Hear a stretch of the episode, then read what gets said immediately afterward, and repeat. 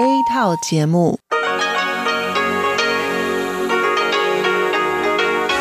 ที่นี่สถานีวิทยุเรดิโอไต้หวันอินเตอร์เนชันแนล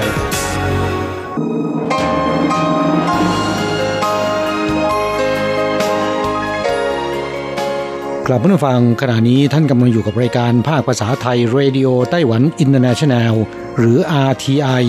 ออกกระจายเสียงจากกรุงไทเปไต้หวันสาธารณรัฐจีน เป็นประจำทุกวันนะครับ นอกจากรับฟังทางเครื่องรับวิทยุได้แล้ว ยังสามารถรับฟังรายการผ่านระบบออนไลน์ได้ที่ thai.rti.org.tw หรือที่ RTI Fanpage นะครับ ขอเชิญติดตามรับฟังรายการของเราได้ ตั้งแต่บัดนี้เป็นต้นไป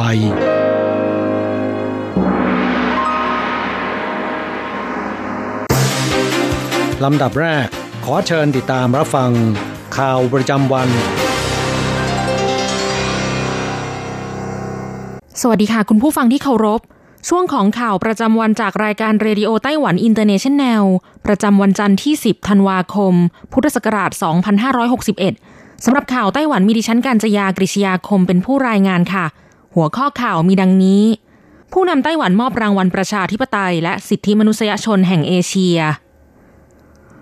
กรุงไทเปทดลองใช้ถังขยะอัจฉริยะ iTrash ทิ้งขยะได้ 24 ชั่วโมง รีไซเคิลได้เงินคืนเข้าบัตร Easy Card ไต้หวันให้นักเรียนหญิงป .1 ฉีดวัคซีนป้องกันมะเร็งปากมดลูกฟรี ผู้เชี่ยวชาญชี้ควรให้นักเรียนชายฉีดด้วย ไต้หวันบังคับมอเตอร์ไซค์ใหม่รุ่นใหม่ต้องติดตั้งระบบ ABS เริ่มมกราคมปีหน้า คาดราคาแพงขึ้นสูงสุด 8,000 NT แห่งแรกในไต้หวัน ตำรวจนิวไทเปเตรียมใช้ระบบตรวจจับรถจอดในที่ห้ามจอดอัตโนมัติ 24 ชั่วโมง รอบสถานีปันเฉียว แผ่นดินไหวที่ฮวาเหลียนขนาด 5.1 นาน 10 วิ ประชาชนหวาดผวา กลัวจนอยากวิ่งหนี ต่อไปเป็นรายละเอียดของข่าวค่ะ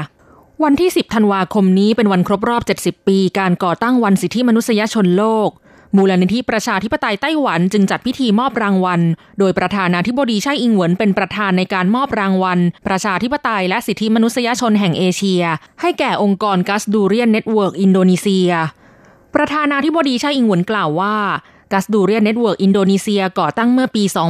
2553 โดยแนวคิดของอดีตประธานาธิบดีอับดุลราห์มานวาฮิดผู้นำอินโดนีเซียในสมัยนั้น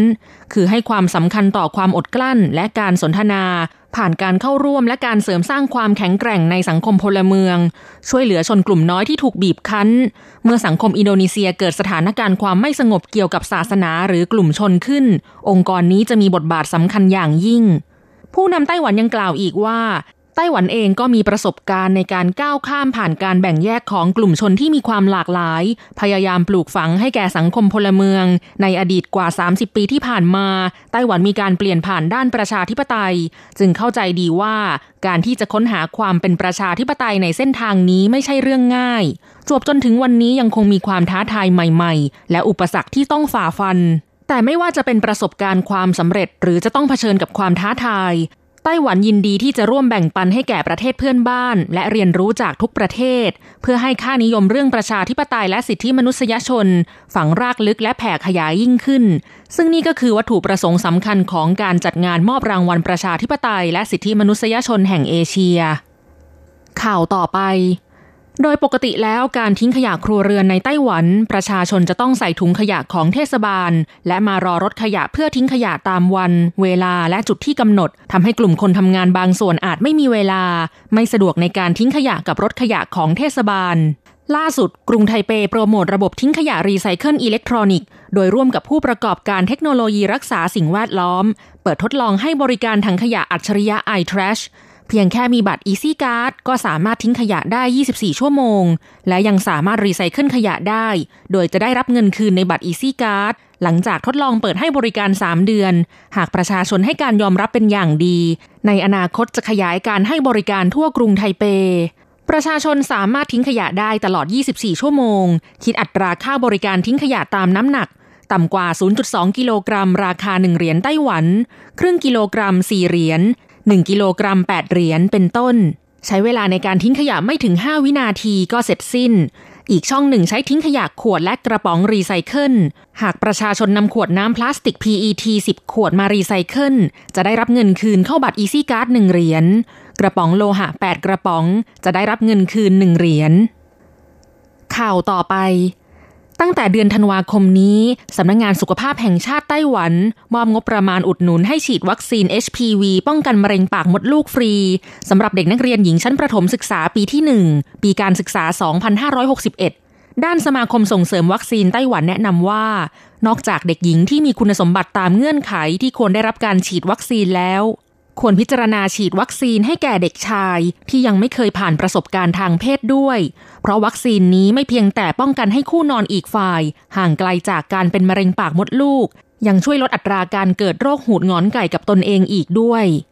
ทั้งนี้องค์การอนามัยโลกเคยเรียกร้องให้ทุกประเทศ จัดให้มีการฉีดวัคซีน HPV ฟรี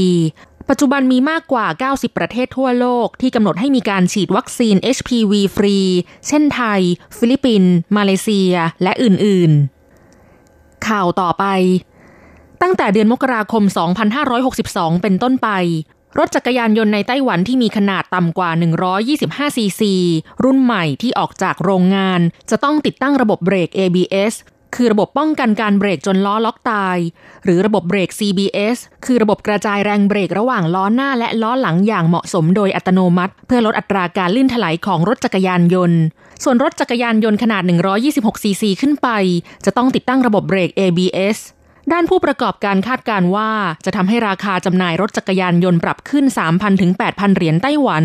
ทำให้ประชาชนที่ใช้รถจักรยานยนต์บางส่วนไม่พอใจ ด้านนายหวังกัวไฉรักษาการรัฐมนตรีว่าการกระทรวงคมนาคมไต้หวันย้ำว่า เรื่องความปลอดภัยไม่สามารถลดหย่อนได้ และไม่กระทบต่อรถจักรยานยนต์ใหม่ 85%หากมาตรการใหม่นี้บังคับใช้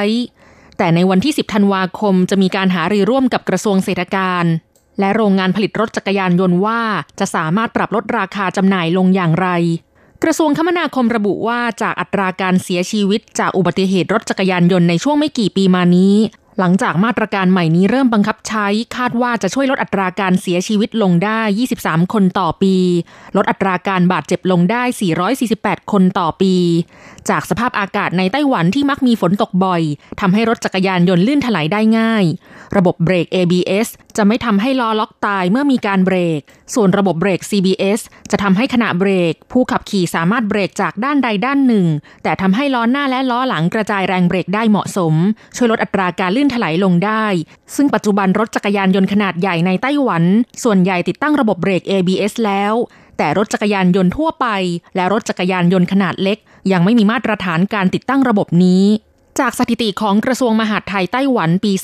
2560 เกิดอุบัติเหตุทางรถจักรยานยนต์มากกว่า 15,000 กรณี ในจำนวนนี้เกิดขึ้นบนถนนคิดเป็นสัดส่วนประมาณร้อยละ 50 ทำให้มีผู้เสียชีวิตกว่า 600 ราย บาดเจ็บกว่า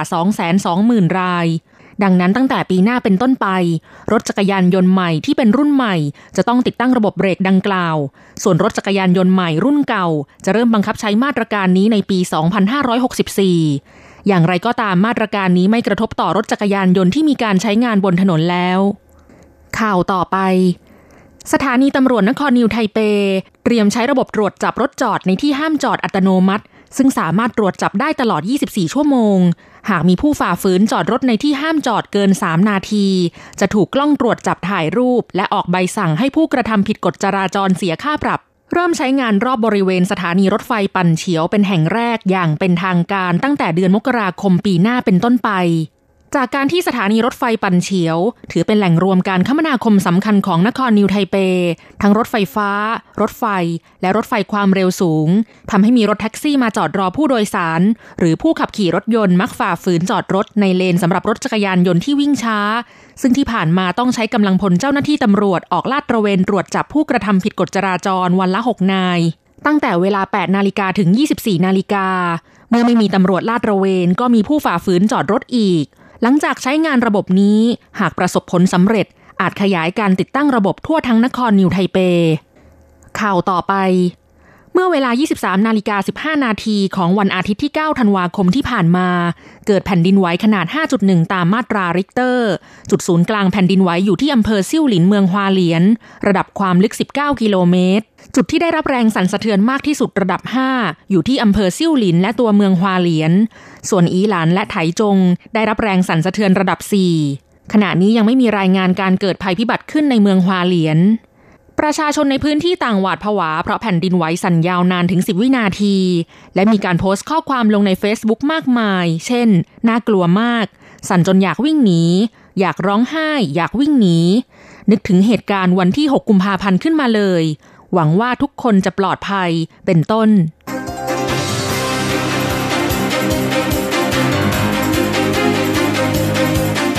คุณผู้ฟังครับต่อไปเป็นข่าวต่างประเทศและข่าวประเทศไทย รายงานโดยผมแสงชัย กิตติภูมิวงหัวข้อข่าวที่สำคัญมีดังนี้บลูมเบิร์กชี้ว่าปีหน้าเศรษฐกิจโลกเผชิญปัจจัยเสี่ยง 3 ประการใหญ่ อัยการญี่ปุ่นตั้งข้อกล่าวหาอดีตผู้บริหารนิสสันทำผิดกฎหมายทางการเงิน รัฐมนตรี Brexit ของอังกฤษชี้ว่าจะมีการลงมติข้อตกลงการออกจากสหภาพยุโรปในวันที่ 11 ธันวาคม ผู้นำฝรั่งเศสเตรียมประชุมยุติความวุ่นวายเหตุประท้วง นายกรัฐมนตรีนิวซีแลนด์ขอโทษด้วยเสียงสะอื้นกรณีนักท่องเที่ยวสาวอังกฤษถูกฆาตกรรม เศรษฐกิจญี่ปุ่นหดตัวมากกว่าที่คาดไว้ กรมการจัดหางานของไทยเตือนระวังโพสต์หลอกลวงไปทำงานภาคเกษตรที่แคนาดา ต่อไปเป็นรายละเอียดของข่าวครับสำนักข่าวบลูมเบิร์กรายงานว่าประธานาธิบดีโดนัลด์ทรัมป์ของสหรัฐทำให้ทั่วโลกได้รู้รสชาติสงครามการค้า อย่างไรก็ตามปีหน้า การค้าโลกยังคงเผชิญปัจจัยเสี่ยง 3 ประการใหญ่ คือ สงครามการค้าระหว่างสหรัฐกับจีนแผ่นใหญ่ สหรัฐตั้งกำแพงภาษีรถยนต์นำเข้า และความขัดแย้งในรัฐสภา ทั้งสามอย่างนี้ล้วนสร้างความสั่นสะเทือนต่อเศรษฐกิจโลกให้วุ่นวายได้ ในด้านสงครามการค้าเนื่องจากประธานาธิบดีโดนัลด์ทรัมป์มีนโยบายไม่แน่นอน คาดการยาก จีนแผ่นใหญ่กับสหรัฐ ยุติการตอบโต้ทางการค้าชั่วคราว แต่ก็อาจเกิดการประทุขัดแย้งได้ตลอดเวลาสำหรับในประเด็นการค้ารถยนต์นำเข้าของสหรัฐ ประธานาธิบดีทรัมป์บอกว่า จะดำเนินมาตรการตรวจสอบความปลอดภัย ต่อรถยนต์และชิ้นส่วนนำเข้า รวมทั้งตั้งกำแพงภาษี รถยนต์ชิ้นส่วนจากยุโรปและญี่ปุ่นสูงถึง 25%ขณะนี้การเจราจาต่อรองด้านรถยนต์ระหว่างสหรัฐ ยุโรปและญี่ปุ่น ยังมีผลที่คาดเดายาก หลายฝ่ายรู้ดีว่าประธานาธิบดีทรัมป์ไม่มีความอดทน ดังนั้นอาจมีการเก็บภาษีหนักต่อรถยนต์และชิ้นส่วนจาก ยุโรป ญี่ปุ่นและเกาหลีใต้ ซึ่งจะเป็นผลกระทบใหญ่หลวง ต่อเศรษฐกิจโลกอีกประการหนึ่ง ในอีกด้านหนึ่งนั้นประธานาธิบดีทรัมป์ทำการเจรจาการค้าใหม่นาฟตาข้อตกลงการค้าเสรีอเมริกาเหนือ บรรลุความตกลงกับแคนาดา และเม็กซิโก ในภาวะที่ผู้เชี่ยวชาญยังคงมีความขัดแย้งว่า ข้อตกลงใหม่จะส่งผลทางด้านเศรษฐกิจอย่างไรบ้าง ในขณะเดียวกันยังมีข้อกังขา การผลักดันข้อตกลงผ่านการรับรองของสภาสหรัฐในปีหน้า ประธานาธิบดีทรัมป์จะเผชิญความขัดแย้งในรัฐสภาผ่านไปได้หรือไม่ โดยเฉพาะพรรคเดโมแครตมีเสียงข้างมาก หลังการเลือกตั้งที่ผ่านมา จะขัดขวางการอนุมัติข้อตกลงดังกล่าว ประธานาธิบดีทรัมป์ได้ขู่ว่า หากพรรคเดโมแครตไม่ยอมผ่านข้อตกลงใหม่ระหว่างสหรัฐกับแคนาดา และเม็กซิโก ก็จะนำพาสหรัฐ ถอนตัวจากนัฟตาหากเป็นเช่นนั้นจริงจะสร้างความโกลาหลต่อเศรษฐกิจของสหรัฐ และเศรษฐกิจโลก ข่าวต่อไปครับ อดีตประธานบริษัทนิสสัน นายคาร์ลอสกอนวัย 64 ปี ถูกจับกลุ่มเมื่อวันที่ 19 พฤศจิกายน ในข้อหาแจ้งรายได้ต่ำกว่าความเป็นจริง ประมาณ 44 ล้านดอลลาร์ หรือประมาณ 1,450 ล้านบาท และเจ้าหน้าที่ยังได้สั่งจับกลุ่มเขาอีกในคดีทางการเงินอื่นๆด้วย ซึ่งตามกฎหมายญี่ปุ่นนั้น ผู้ต้องสงสัยอาจถูกจับกลุ่มได้หลายครั้ง ตามข้อหาต่างกันไป แต่ละกระบวนการจะใช้เวลาพิจารณา 23 วัน เท่ากับว่าเขาจะต้องถูกควบคุมตัวในห้องขังตลอดคริสต์มาสนี้ เข้าต่อไปครับ นายสตีเฟนบาเคร รัฐมนตรีกิจการถอนตัวออกจากสหภาพยุโรปหรือว่า Brexit ของอังกฤษ ได้ให้สัมภาษณ์ว่า นายกรัฐมนตรีเทเรซาเมจะเดินหน้าให้มีการลงมติข้อตกลงของเธอ ที่ทำไว้ในการออกจากการเป็นสมาชิกของสหภาพยุโรป ในวันที่ 11 ธันวาคม โดยข้อตกลงดังกล่าวระบุให้อังกฤษมีความสัมพันธ์ทางเศรษฐกิจกับสหภาพยุโรปอย่างแนบแน่นต่อไป ซึ่งคาดว่าข้อตกลงดังกล่าวจะไม่ผ่านการพิจารณาของสภา และจะนำมาซึ่งความวุ่นวายทางการเมืองอีกครั้ง และจะกระทบต่ออนาคตทางการเมืองของนางเมด้วย ต่อไปเป็นเรื่องของผู้นำฝรั่งเศสเตรียมประชุมเพื่อยุติปัญหาเหตุประท้วงวุ่นวาย ประธานาธิบดีเอ็มมานูเอลมาครองของฝรั่งเศสจะประชุมกับตัวแทนสหภาพแรงงาน และองค์กรนายจ้างของฝรั่งเศส คลี่คลายเหตุประท้วง ในช่วงสุดสัปดาห์ติดต่อกัน 4 สัปดาห์แล้ว ที่ผ่านมานั้นกลุ่มเสื้อกั๊กเหลืองรวมตัวชุมนุมประท้วงในกรุงปารีสและเมืองต่างๆ เรียกร้องให้รัฐบาลฝรั่งเศส ยุติการขึ้นภาษีน้ำมัน และแก้ไขปัญหาค่าครองชีพ แม้รัฐบาลฝรั่งเศสจะระงับการขึ้นภาษีน้ำมัน แต่กลุ่มเสื้อกั๊กเหลืองยังเดินหน้าชุมนุมประท้วงต่อไป โดยในวันเสาร์ที่ผ่านมาคาดว่ามีผู้ร่วมชุมนุมเกือบ 140,000 คน และมีผู้ถูกตำรวจจับกลุ่มเกินกว่า 1,200 คน พื้นที่ในกรุงปารีสหลายแห่งเกิดความเสียหาย ร้านค้าถูกทุบทำลาย มีการปล้นและรถยนต์ถูกเผาข่าวต่อไปครับ นายกรัฐมนตรีของนิวซีแลนด์ จาซินดา อาร์เดิร์น กล่าวด้วยเสียงสะอื้นที่กรุงเวลลิงตันขอโทษกรณี สาวนักท่องเที่ยว backpack จากอังกฤษเกรซมิลเลน ถูกฆาตกรรม นายกรัฐมนตรีอาร์เดิร์นบอกว่า ชาวนิวซีแลนด์ที่ทราบข่าวนี้รู้สึกเสียใจอย่างยิ่งและละอายที่เกิดคดีฆาตกรรม ส่วนชายชาวนิวซีแลนด์วัย 26 ปี ที่ถูกตั้งข้อหาถูกนำตัวมาขึ้นศาลในตอนเช้าวันที่ 10 ธันวาคม ทั้งนี้เกรซมิลเลน นักท่องเที่ยวสาวอังกฤษ จบการศึกษาปริญญาตรี ออกเดินทางท่องเที่ยวทั่วโลกเพียงลำพัง สูญหายไปตั้งแต่วันที่ 1 ธันวาคมที่เมืองออกแลนด์ ต่อไปเป็นเรื่องของเศรษฐกิจญี่ปุ่น ซึ่งทางการญี่ปุ่นชี้ว่า เศรษฐกิจหดตัวติดต่อกันสองครั้งในไตรมาสสิ้นสุดเดือนกันยายน โดยมีสาเหตุจากภัยธรรมชาติ ซึ่งส่งผลกระทบต่อการลงทุนพิพิธภัณฑ์มวลรวมในประเทศหรือว่า GDP ของญี่ปุ่นเดือนกรกฎาคมถึงกันยายน ติดลบ 0.6%จากไตรมาสก่อนหน้า ถือว่าหดตัวมากกว่าที่คาดการณ์ไว้ 0.3 จุด โดยที่การลงทุนภาคเอกชนหดตัว 2.8%เมื่อเทียบกับไตรมาสก่อนหน้า นักเศรษฐศาสตร์ชี้ว่าการลงทุนภาคเอกชนที่ซบเซาเป็นเพราะภัยธรรมชาติในช่วงเดือนกรกฎาคมทำให้โลจิสติกส์บางส่วนชะงักงัน ทั้งจากฤดูร้อนรุนแรง อุทกภัยครั้งใหญ่ทางภาคตะวันตก และไต้ฝุ่นทำให้ต้องปิดท่าอากาศยาน ระหว่างประเทศ ต่อไปติดตามข่าวจากประเทศไทย กรมการจัดหางานของไทยเตือนคนงาน อย่าหลงเชื่อ การโพสต์ข้อความชวนไปทำงานภาคเกษตรที่แคนาดา กรมการจัดหางานชี้ว่าได้ตรวจพบ Facebook รายหนึ่งอ้างว่าอยู่ในเมืองโตลอนโตของแคนาดา โพสต์ข้อความชักชวนคนงานไทย ที่มีประสบการณ์ ด้านการทำงานภาคเกษตร และกำลังหางานทำอยู่ในอิสราเอล ให้ไปทำงานแบบทาวร กับบริษัทที่แคนาดา โดยระบุว่าผู้สนใจกรอกแบบฟอร์ม การประเมิน จากลิงก์ที่อยู่ จากนั้นให้คนงานรอการติดต่อ กรมการจัดหางานชี้ว่าจากการตรวจสอบพบว่า ปัจจุบันแคนาดาไม่อนุญาตให้คนงานต่างชาติ ประเภทไร้ทักษะเข้าไปทำงานนานแล้ว อีกทั้งยกเลิกการออกวีซ่า ให้แก่คนงานต่างชาติ ที่จะทำงานภาคการเกษตรด้วย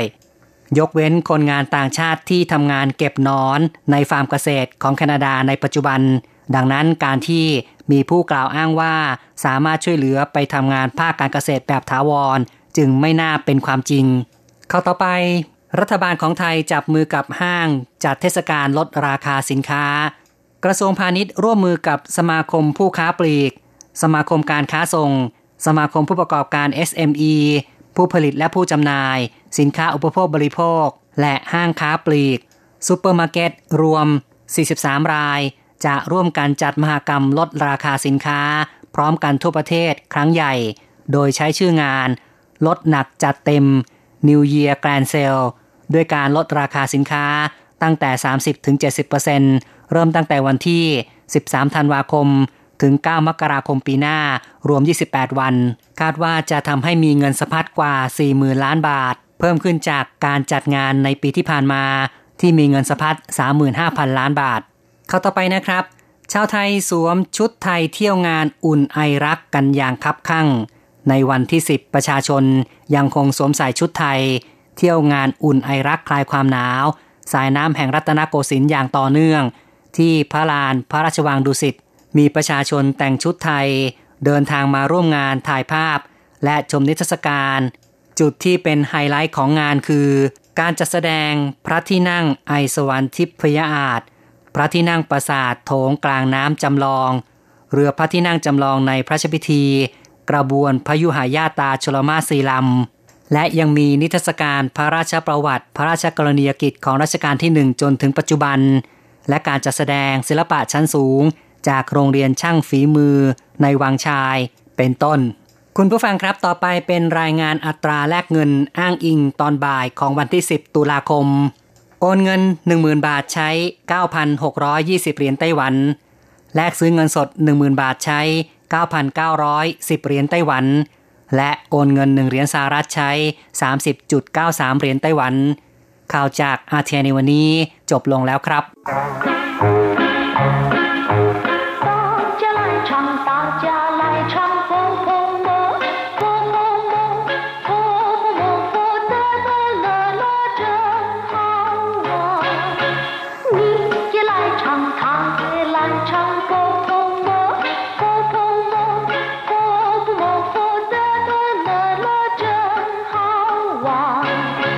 华语绘画上册 วิทยาลัยภาษาจีนทางอากาศ ภาคเรียนที่หนึ่ง 大家来唱，大家来唱，砰砰么，砰砰么，砰砰么，砰哒哒啦啦，真好玩。 สวัสดีครับเพื่อนผู้ฟังในวันนี้เราจะมาเรียนบทเรียนที่สองของแบบเรียนชั้นต้น มาจากประเทศไหน อันดับแรกเรามาฟังคุณครูอ่านบทเรียนในจังหวะปกติ และจังหวะช้าๆ อย่างละหนึ่งรอบ 第二课从哪国来？一课文，他是从哪国来的？他是从中国来的。您呢？我也是从中国来的，我们都是中国人。他是从哪国来的？他是从中国来的。您呢？我也是从中国来的，我们都是中国人。 ครับเพื่อนผู้ฟังสนทนาบทนี้เป็นการพูดคุยกันระหว่างคนสองคนอ่า ได้มีการถามถึงบุคคลที่สามซึ่งในภาษาจีนสรรพนามแทนบุคคลที่เอ่ยถึง หรือบุคคลที่สามนะครับ ก็คือทาหรือเขาเดินทางมาจากประเทศอะไร ขอให้เพื่อนผู้ฟังพลิกไปที่บทเรียนนะครับ หน้าที่ 10 ของแบบเรียนชั้นต้น เราจะมาดูความหมายของสนทนาบทนี้นะครับ他是从哪国来的เขามาจากประเทศไหน 他是从中国来的您呢 เข้ามาจากประเทศจีน คุณล่ะ我也是从中国来的ผมก็มาจากประเทศจีนเช่นเดียวกัน我们都是中国人เราเป็นคนจีนด้วยกันทั้งนั้น เมื่อรู้ความหมายในบทสนทนาบทนี้แล้วนะครับ ต่อไปเราก็จะมาดูคำศัพท์ หรือว่าวลีใหม่ๆในบทเรียนบทนี้ ก่อนอื่นเรามาฟังคุณครูอ่านคำศัพท์ก่อนหนึ่งรอบ สักครู่จะมาอธิบายความหมายให้ท่านได้รับทราบกันนะครับ 二 生字与生词。一，他。他。是。是。从。从。来。来。的。的。人。人。都。都。二都是。都是。哪国？哪国？泰国泰国二生字与生词สองคำศัพท์ แล้วก็วลีใหม่ๆถ้าแปลว่าเขา เป็นคำที่ใช้แทนบุคคลที่สามที่เราเอ่ยถึงนะครับ ในภาษาจีนมีการแบ่งเพศเหมือนอย่างในภาษาไทยเช่นกัน แต่เขาทั้งผู้ชายและผู้หญิงในภาษาจีนจะออกเสียงอย่างเดียวกันนะครับ แต่ว่าเป็นตัวอักษรคนละตัวกันชื่อแปลว่า เป็นหรือว่าคือนะครับ อย่างเช่นว่าท่าชื่อเหล่าชื่อเขาคือครู นอกจากแปลว่าเป็นแล้วก็คือแล้วคำคำนี้เมื่อผสมกับคำอื่นแล้วนะครับ ยังสามารถแปลได้อีกหลายความหมายทีเดียว อย่างเช่นว่าชื่อตแปลว่า ใช่ ถูกหรือครับ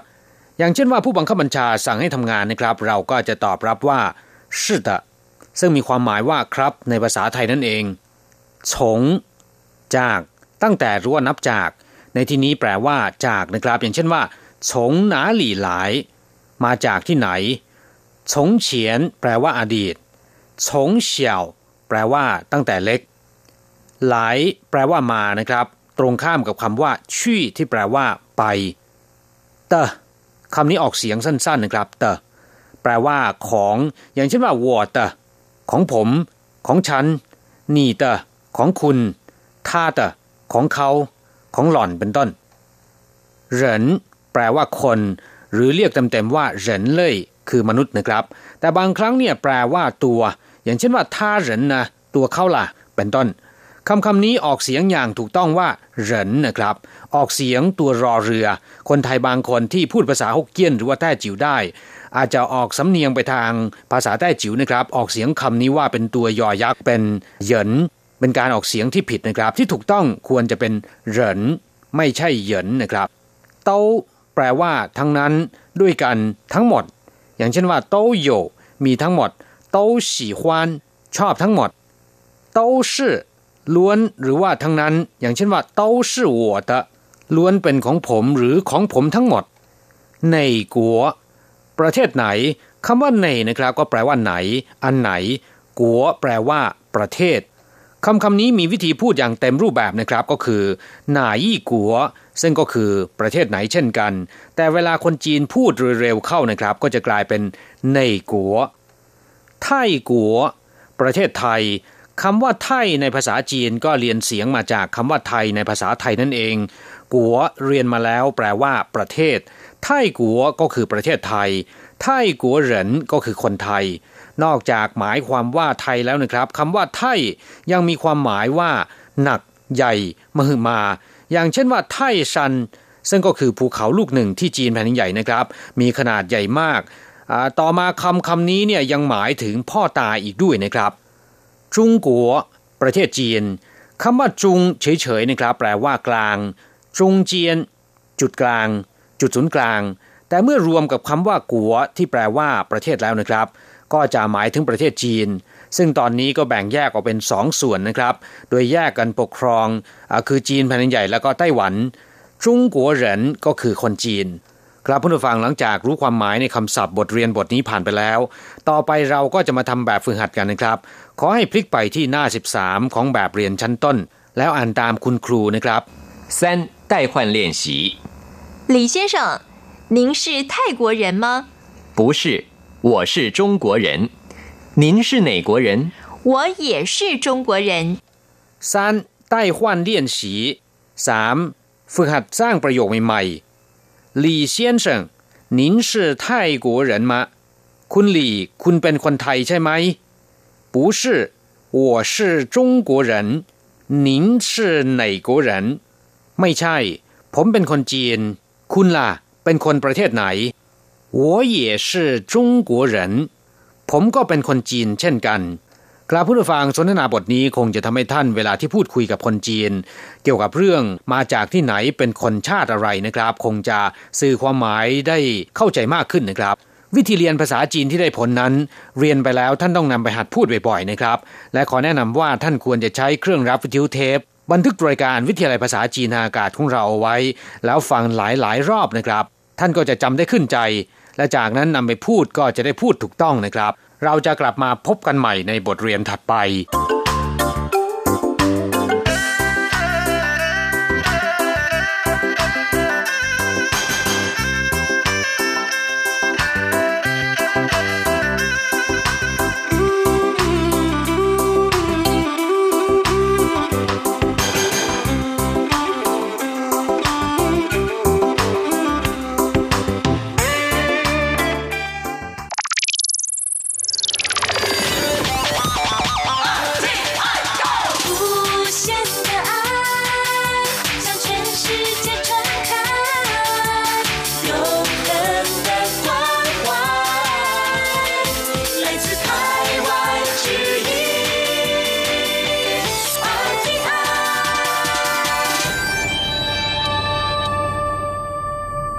ครับคุณครับขณะนี้คุณกำลังติดตามรับฟังรายการภาคภาษาไทยจากสถานีวิทยุ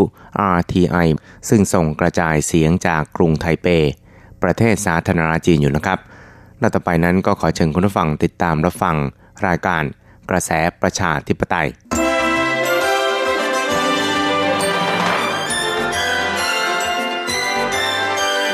กระแสประชาธิปไตยประชาธิปไตยนำเราสู่ความหวัง อต้อนรับคุณฟังสู่กระแสประชาธิปไตย โดยกฤษณัยสายประพาส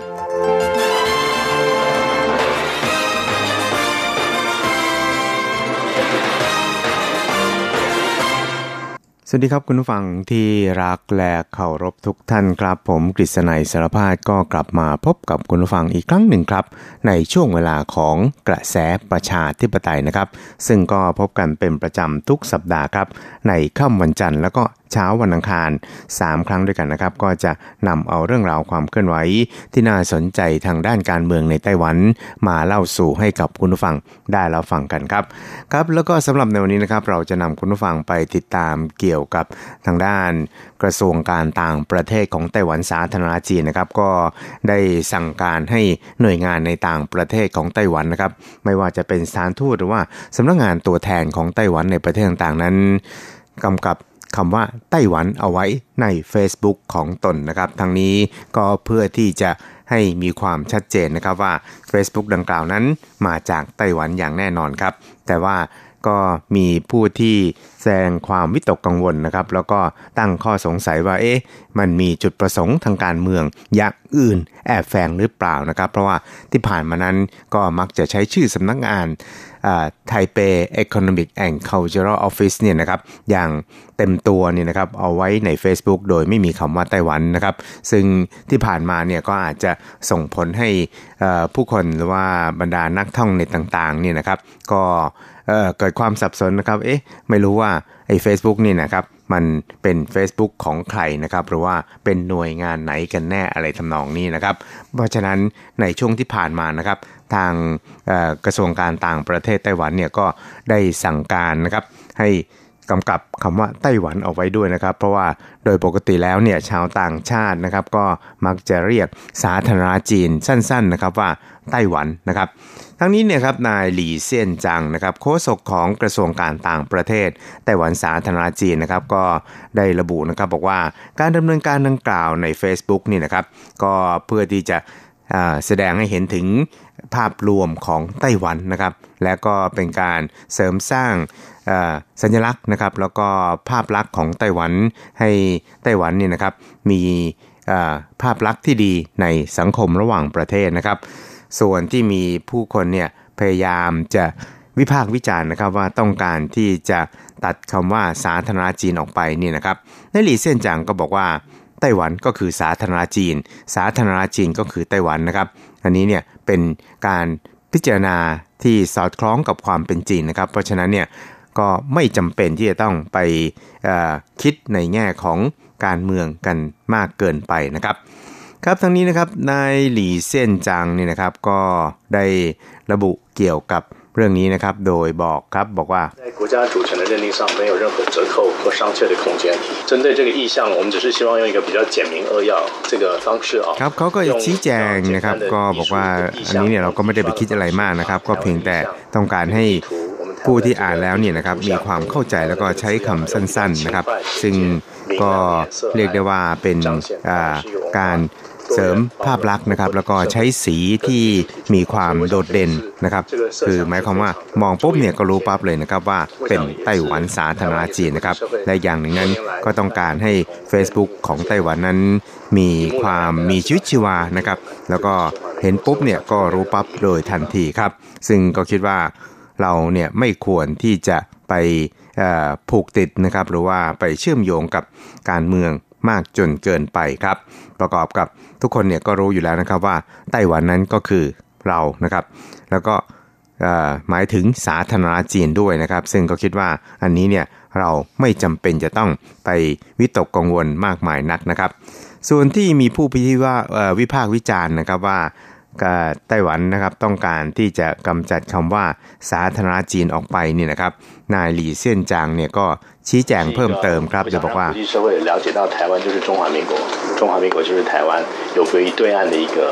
ครับเขาก็ย้ำอีกครั้งหนึ่งครับว่าสังคมระหว่างประเทศนั้นต่างก็เข้าใจดีครับว่า ไต้หวันนั้นก็คือสาธารณจีน สาธารณจีนก็คือไต้หวันนะครับ ซึ่งแตกต่างแล้วก็ไม่ใช่เป็นส่วนเดียวกันกับของฝั่งช่องแคบไต้หวันอีกฝั่งหนึ่งนะครับ แล้วก็เรา พิจารณาจากสภาวะความเป็นจริงนั่นเองครับ เพราะฉะนั้นเนี่ยก็คิดว่าเราไม่ควรที่จะไปเชื่อมโยงกับประเด็นการเมืองมากมายนักนะครับครับนายหลีเส้นจางชี้แจงเพิ่มเติมอีกครับว่าการปรับการใช้ชื่อดังกล่าวนี่นะครับตอนนี้เนี่ยก็มีอยู่ 54สำนักงานในต่างประเทศนะครับ ก็ได้ใช้ชื่อคำว่าไต้หวันใน Facebook ของตนแล้วนะครับ เพราะฉะนั้นเนี่ยก็เพื่อที่จะให้ ทุกๆฝ่ายนะครับแล้วก็ Facebook ของสำนักงานในต่างประเทศเนี่ยเป็นเอกภาพกันนะครับแล้วอย่างไรก็ตามเนี่ยถ้าว่าในแต่ละสำนักงานนี่นะครับอาจจะต้องคำนึงถึงสภาวะความเป็นจริงของแต่ละประเทศด้วยนี่นะครับ ก็มีความยืดหยุ่นพอสมควรนะครับ ขอแต่เพียงให้ทางสำนักงานในต่างประเทศเนี่ยรายงานสภาวะความเป็นจริงว่ามีความยากลำบากเพียงใดนี่นะครับ ในการที่จะปรับหรือว่าการใช้ชื่อไต้หวันเนี่ยมาให้ทางกระทรวงทราบเท่านั้นเองครับ ก็ สามารถที่จะใช้วิธีการที่อสอดคล้องกับความเป็นจริงของสถานการณ์ในแต่ละที่เนี่ย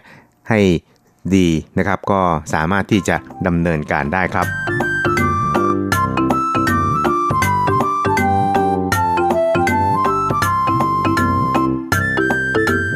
ครับอีกเรื่องหนึงครับเราไปดูกันที่การเตรียมการเลือกตั้ง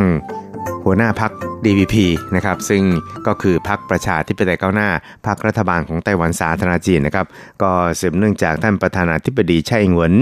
หัวหน้าของพัก DPP นะครับได้ลาออกจากตำแหน่งเมื่อวันที่ 24 พฤศจิกายนที่ผ่านมา เพื่อแสดงความรับผิดชอบต่อความพ่ายแพ้อย่างยับเยินนะครับในการเลือกตั้งท้องถิ่นที่ผ่านมาครับเพราะฉะนั้นเนี่ยทางพรรคดีพีนี่นะครับก็จะ ดำเนินการในการเลือกตั้งหัวหน้าพักคนใหม่นะครับ แล้วก็ได้มีการกำหนดวันที่เอาไว้แล้วนะครับ ว่าจะมีการเลือกตั้งหัวหน้าพักคนใหม่เนี่ยนะครับ ในวันที่ 6 มกราคมศกหน้าครับครับสำหรับกระบวนการในการคัดเลือกหรือว่าในการ ลือกตั้งหัวหน้าพัก DVP คราวนี้นะครับก็ได้ระบุให้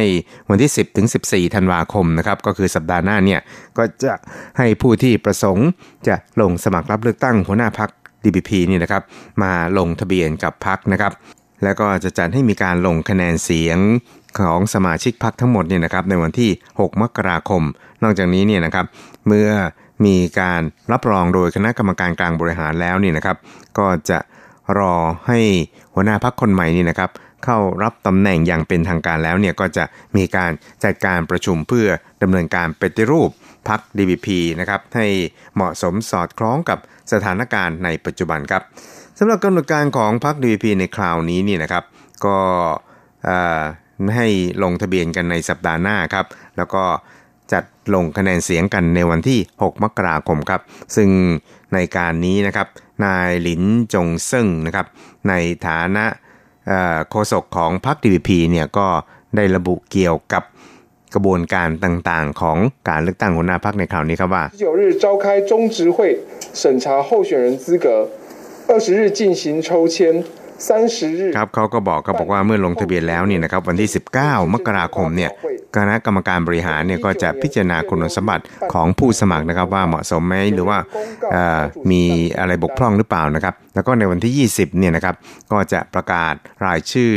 ผู้ที่มีคุณสมบัติ แล้วก็มีการจับสลากครับ หลังจากนั้นในวันที่ 30เนี่ยก็จะจัดให้ผู้สมัครทั้งหลายนี่นะครับมาแถลงนโยบายครับ จากนั้นเนี่ยในวันที่ 6 มกราคมศกหน้าเนี่ย ก็จะให้สมาชิกพรรค DBP เนี่ยร่วมกันลงคะแนนเสียงเลือกตั้งนะครับ แล้วก็วันที่9เนี่ยก็จะประกาศรายชื่อผู้ที่ชนะการเลือกตั้งครับ ซึ่งก็จะเสร็จสิ้นกระบวนการครับ หลังจากนั้นเนี่ยก็จะให้หัวหน้าพักคนใหม่นี่นะครับเข้ารับตำแหน่งอย่างเป็นทางการในโอกาสต่อไปครับ แล้วก็จะมีการจัดการประชุมเพื่อที่จะพิจารณาผลักดันการปฏิรูปพัก DVP ในโอกาสต่อไปด้วยครับ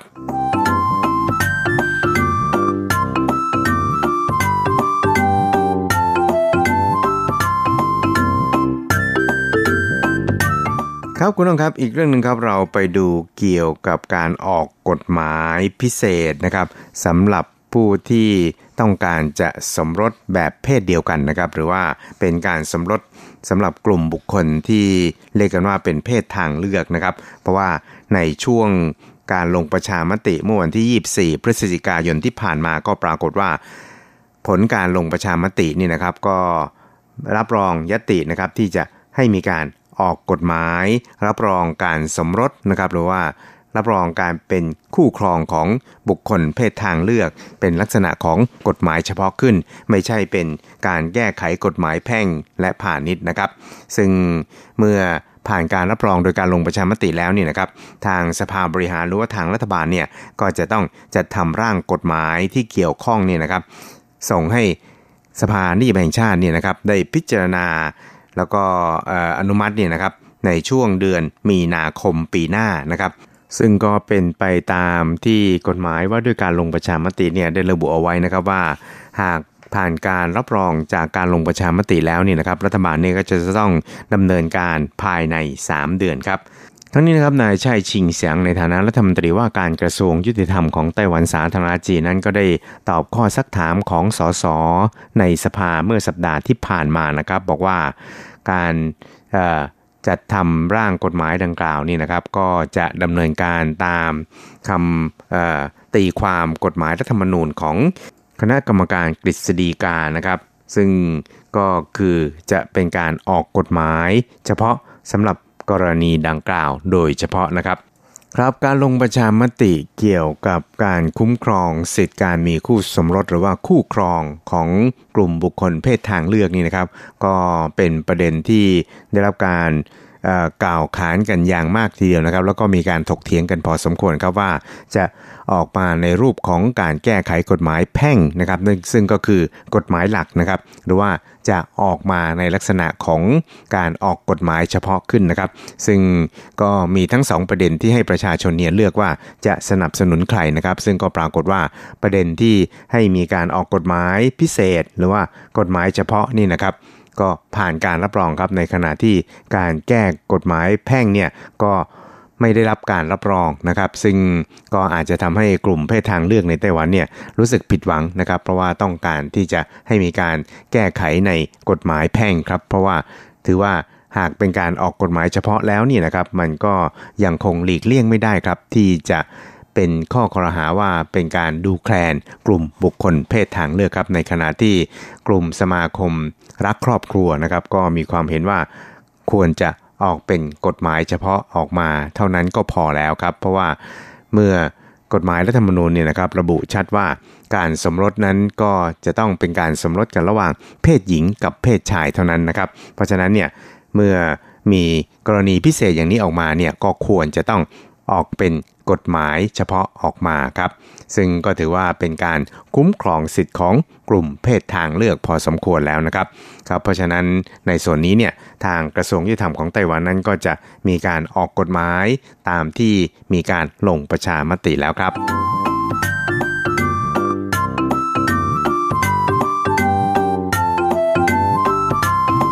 ครับคุณครับเวลาของกระแสประชาธิปไตยในวันนี้ก็หมดลงแต่เพียงเท่านี้ครับ เราจะกลับมาพบกันใหม่ในสัปดาห์หน้า สวัสดีครับ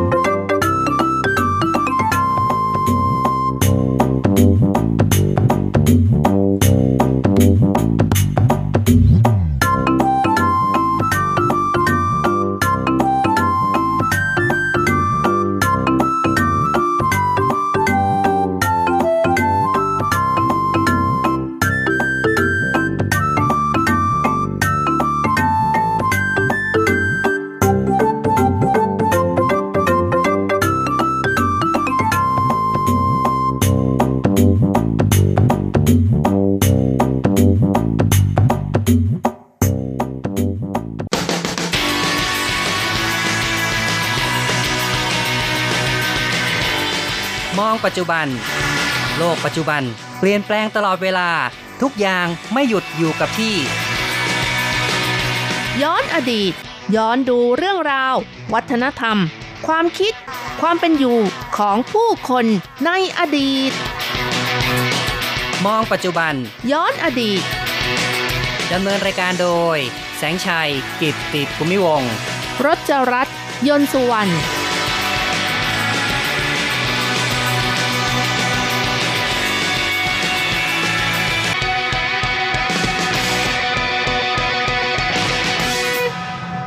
คุณผู้ฟังที่รักครับ พบกันอีกแล้วในมองปัจจุบันย้อนอดีตนะครับ ในครั้งที่แล้วนะคะ เราก็ได้พูดคุยเรื่องราวของแผ่นหยกอื้อกุย ซึ่งเป็นแผ่นหยกที่มีอยู่ในยุคหินใหม่ ซึ่งสันนิษฐานว่าเป็นสิ่งของยุคปลายวัฒนธรรมหลงซันที่มณฑลซันตุง ในยุคหินใหม่นะคะ อายุของแผ่นหยกนี้ก็ประมาณ 4-5พันปีแล้วนะคะ พื่อใช้ในพิธีกรรมทางศาสนาหรือว่าความเชื่อเป็นสิ่งแสดงถึงการ วิวัฒนาการของหยกที่เริ่มจากการใช้หยกเป็นเครื่องไม้เครื่องมือ เป็นอาวุธจนต่อมาใช้ประกอบพิธีกรรมตามความเชื่อ และยังมีนัยยะของการปกครองของผู้นำและการแบ่งชนชั้นเกิดขึ้นด้วยทำให้หยกกลายเป็นของมีค่า เป็นสิ่งที่เเชื่อว่าสิงสถิตของวิญญาณตามความเชื่อของคนในสมัยก่อนนั่นเองค่ะ ใช่ครับหลังจากที่เราได้พูดถึงหยกนะครับที่ใช้กันในรูปแบบต่างๆ ก็เลยจะโยงมาถึงสิ่งที่จะพูดถึงในวันนี้ ที่เรียกกันว่าเฉาหู้นะครับค่ะเฉาฮู้ที่เราเห็นในปัจจุบันเนี่ยก็ยังมีใช้อยู่นะคะ ก็เป็นแผ่นที่ใช้ ประกอบพิธีกรรมทางความเชื่อของลัทธิเต๋าของนักบวชลัทธิเต๋านะคะ แล้วก็ของนักบวชของศาสนาชินโตของญี่ปุ่นด้วยนะอ๋อคะนะครับ คือบรรดานักบวชศาสนาเต๋ากับในศาสนาชินโตนี่ก็ยังถือสิ่งนี้อยู่นะครับใช่ค่ะในการประกอบพิธีกรรมต่างๆ รูปทรงของเฉาหู้นี่ก็จะเป็นแท่งยาวๆนะครับ ส่วนใหญ่เดี๋ยวนี้ก็จะทำด้วยแผ่นไม้กันนะครับ ซึ่งในอดีตนั้นก็จะมีทั้งแท่งหยกด้วยนะครับ ค่ะก็ใช้ในการประกอบพิธีกรรมของนักบวชของลัทธิเต่านะคะ ซึ่งเอ่อในความเป็นจริงแล้วในอดีตนะคะก็ถือเป็นของที่ใช้ในราชสำนักด้วยค่ะ เรียกกันว่าเฉาหู้ค่ะ ครับ เฉาหู้นะครับ คำว่าเฉาก็คือ ราชสำนักใช่ไหมคะ ส่วนคำว่าหู้นะคะ ก็แปลว่า แผ่นจดบันทึกสำหรับขุนนาง หรือบางทีก็จะเรียกด้วยภาษาจีนว่า หู้ปั่นนะคะ ก็คือแผ่นไม้นั่นเอง หรืออาจจะเรียกว่า แผ่นมือโสปั่นก็ได้นะคะอืมนะครับ ก็มีหลายชื่อเหมือนกันครับ ถ้าจะมาเปรียบเทียบกับในของไทยนี่นะครับ ในศาสนาพุทธของเรานั้น ก็อาจจะบอกว่าคล้ายๆกับ พระที่ถือตลปัดนะครับ ก็ในการที่จะประประกอบพิธีกรรมสงนั้น ก็จะมีการใช้ตลปัดในบางคราว ถือตลปัดมาบังที่ด้านหน้า ซึ่งในแผ่นตลปัดนั้นอาจจะจดบันทึกบทสวดมนต์เอาไว้ก็มีเหมือนกันนะครับ ซึ่งในส่วนของแผ่นเฉาฮู้นี่ ในสมัยก่อนขุนนางเวลารายงานห้องเต้ ก็คงต้องมีการจดบันทึกอะไรเอาไว้จะได้ไม่ลืม นะครับสำหรับคนที่นึกไม่ออกว่าเฉาฮู้รูปร่างหน้าตาเป็นอย่างไร ก็น่าจะลองดูหนังจีนค่ะ โดยเฉพาะนะครับหนังจีนในสมัยก่อนนะคะ ไม่เอาหนังจีนที่สร้างขึ้นในยุคของราชวงศ์ชิง เพราะว่ายุคราชวงศ์ชิงเนี่ยไม่มีการใช้เฉาหู้ในการว่าราชการแผ่นดินแล้วนะคะครับก็คือถ้าพูดถึงประวัติศาสตร์ในยุคก่อนราชวงศ์ชิงเนี่ยนะครับ คุณนางยังต้องถือแผ่นเฉาฮู้ ถือเฉาฮู้นี้อยู่นะครับ ในการรายงานต่อห้องเต้ค่ะ อย่างเช่นว่าถ้าคุณผู้ฟังอยากจะรู้จักนะคะ ดูละครเรื่องนางพญาบูเช็คเทียนนี่รับรองเห็นแผ่นหู้แน่นอนจะได้เลยเห็นค่ะเนาะนะครับค่ะ แม้ว่าปัจจุบันนะคะ ราชสำนักไม่มีใช้แล้ว แต่ว่าบทบาทของเฉาฮู้ก็ยังมีความสำคัญอยู่ในฐานะที่เป็นอุปกรณ์ที่ใช้ประกอบพิธีกรรมของนักบวชในลัทธิเต๋าอย่างที่เราเอานำมาพูดคุยกันแล้วค่ะครับแผ่นเฉาฮู้นะคะ เป็นแผ่นป้ายเตือนความจำของเหล่าขุนนางจีนสมัยโบราณ เทียบได้กับสมุดจดบันทึก ที่ถือพกตัวไปทุกครั้งที่มีการเรียกเข้าประชุม ถวายรายงานเหตุการณ์บ้านเมืองต่างๆ ต่อเบื้องพระพักตร์ฮ่องเต้ในพระราชวังนั่นเองค่ะ ครับซึ่งเหล่าขุนนางเหล่านี้นะคะ ก็จะใช้สองมือยกแผ่นเฉาหู้ขึ้น สูงระดับหน้า ตอนถวายรายงานค่ะอืมเนาะอ่านกันไปนะคะนั่นก็น่ะต้องสิแอบครับดูดูเอ่อโพยดูโพยแล้วก็ต้องดู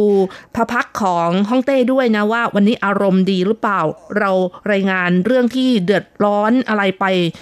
สมควรหรือไม่อะไรอย่างนี้นะคะนะครับ คือตอนรายงานนั้นนอกจากจะดูบันทึกแล้ว ก็ต้องคอยสังเกตสีพระพักตร์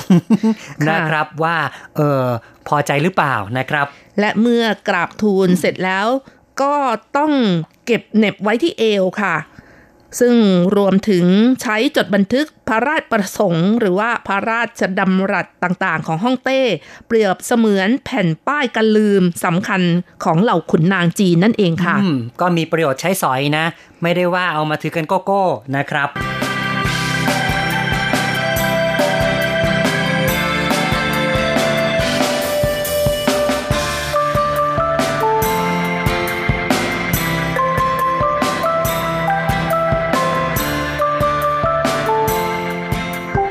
จากการบันทึกของหนังสือจีนโบราณที่ชื่อว่าหลี่จี้นะคะ หรือว่าบันทึกว่าด้วยขนบธรรมเนียมประเพณี มีการกล่าวไว้ว่า ขนาดของแผ่นป้ายหู้ปั่นหรือว่าเฉาหู้นั้นนะคะ มีความยาว 2 ฟุต 6 นิ้ว กว้าง 3 นิ้ว